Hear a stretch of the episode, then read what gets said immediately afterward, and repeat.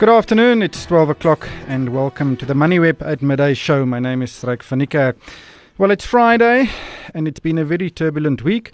And I think many investors and analysts and uh, people with a general interest in the market would uh, be glad or is glad that it's almost weekend. But looking at the markets today, uh, it could offer some uh, more surprises. The Rand is uh, almost down to 15 Rand against the dollar. And the capital market uh, has also seen some action. The R186 is, has broken through the 9% mark. The JSE, fortunately, is trading higher, but that is probably due to the weaker rand um, and also due to Naspers, which has gained about 2% this morning. On the corporate front, uh, we've seen a dreadful trading update from the food producer Libstar.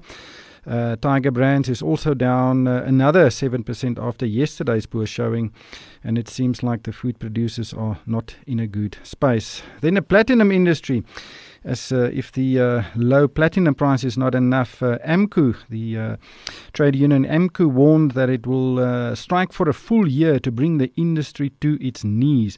And this is uh, in reaction to announcements from several groups of large scale retrenchments. And I'll speak to Chris Gilmore, an independent analyst, about these and other stories. Then Truworths also reported results today, and I'll speak to CEO Michael Mark about the challenges retailers face in our current depressed economy. But first, let's look at the indicators. The JSE All Share up 0.7%. Resources um, has gained 1.17. Industrials up 1.2, financials down half a percent, while gold is also down nearly 0.6%.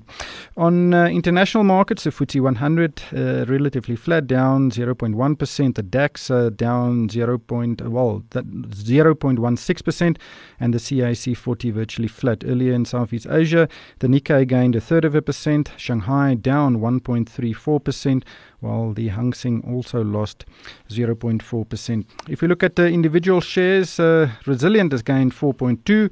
Exxaro is trading 3.6% higher.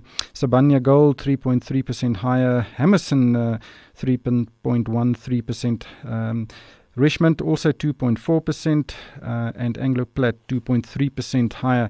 Some good showings there from uh, a few of the commodity stocks. On the downside, Tiger Brands down 7.8%, Goldfields down 3.6, Pioneer Foods down 2.6, uh, RCL also uh, has lost around 2.4 while uh, Imperial also down 2.3%.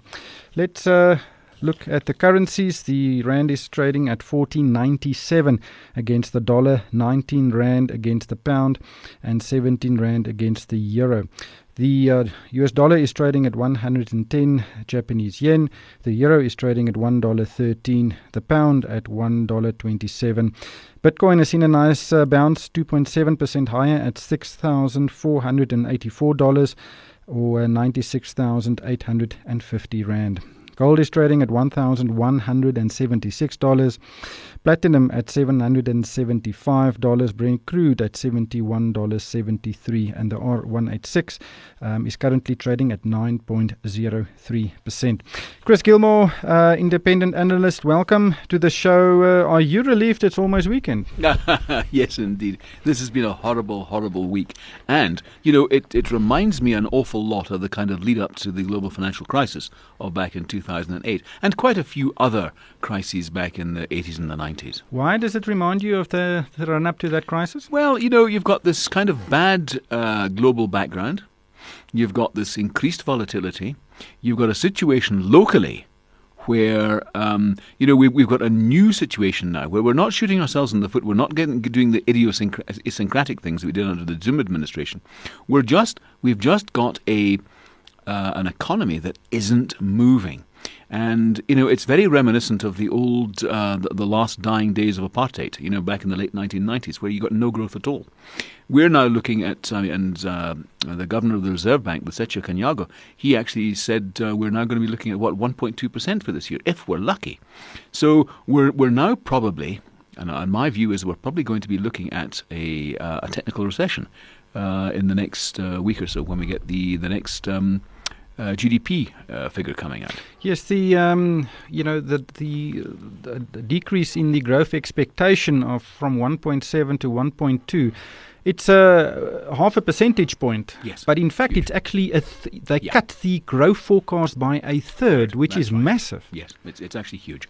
So Ramaphoria has, has all but evaporated. And it's, you know, we don't seem to have a way out of this. Now, I went to the Goldfields presentation yesterday. And, you know, I mean, the other parts of their business are, are doing reasonably well in Australia and South America and other places. But in South Africa, you know, in South Deep, they've had 10 years of losing 3 million rands a day. And there seems to be no end to it. On the mining front, it's absolutely dire. You talk about uh, Joseph, Joseph Mathunjwa, you know, talking about, and I heard him on the, the, the radio this morning, saying the revolution is imminent.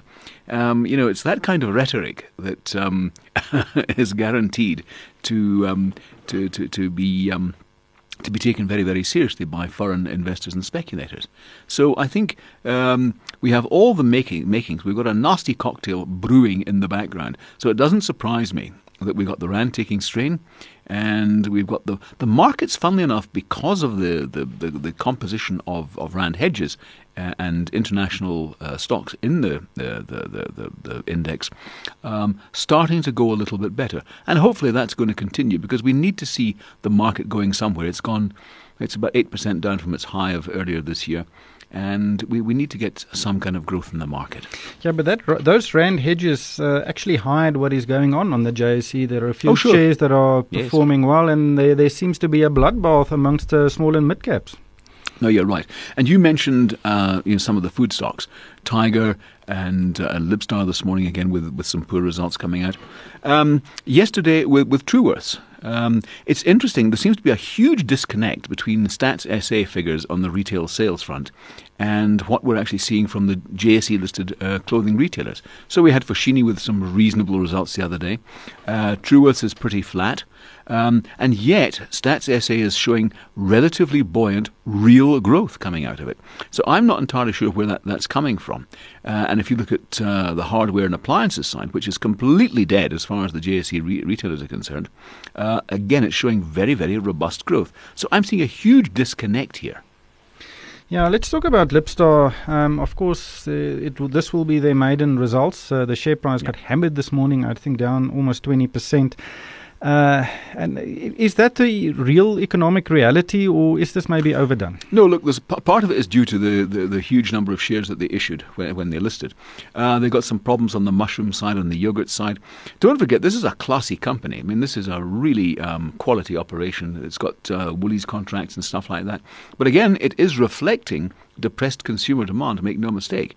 And the same thing, I think, is is uh, is the case with with Tiger. Again, with those awful results, uh, that trading update from yesterday.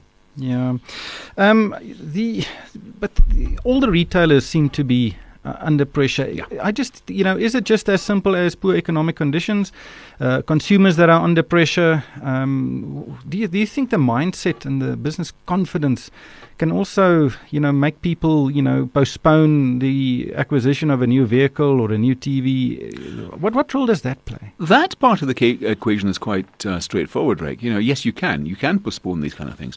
It's when you get into the food producers, uh, you don't you don't postpone food purchases. You can go down and, and you can downgrade. You can um, drop down and, and buy cheaper cuts of meat. This this type of thing. Uh, and again, I think that is being reflected even in the the more defensive side of things. So the food producers there, I think, are taking strain because of, of that. Um, I mean, Woolies is a classic example. I mean, it's a wonderful company. It's beautifully managed. It's got great quality, but it's becoming kind of unaffordable for the, your, your average Joe. Yeah. Resilient is reporting results today. It's not out yet. So I assume it will be out after the market closes. Um, that could be interesting. Yeah, I mean, the, the market needs to get some good news on Resilient after all the bad news we've had. Yeah, that will be uh, interesting indeed.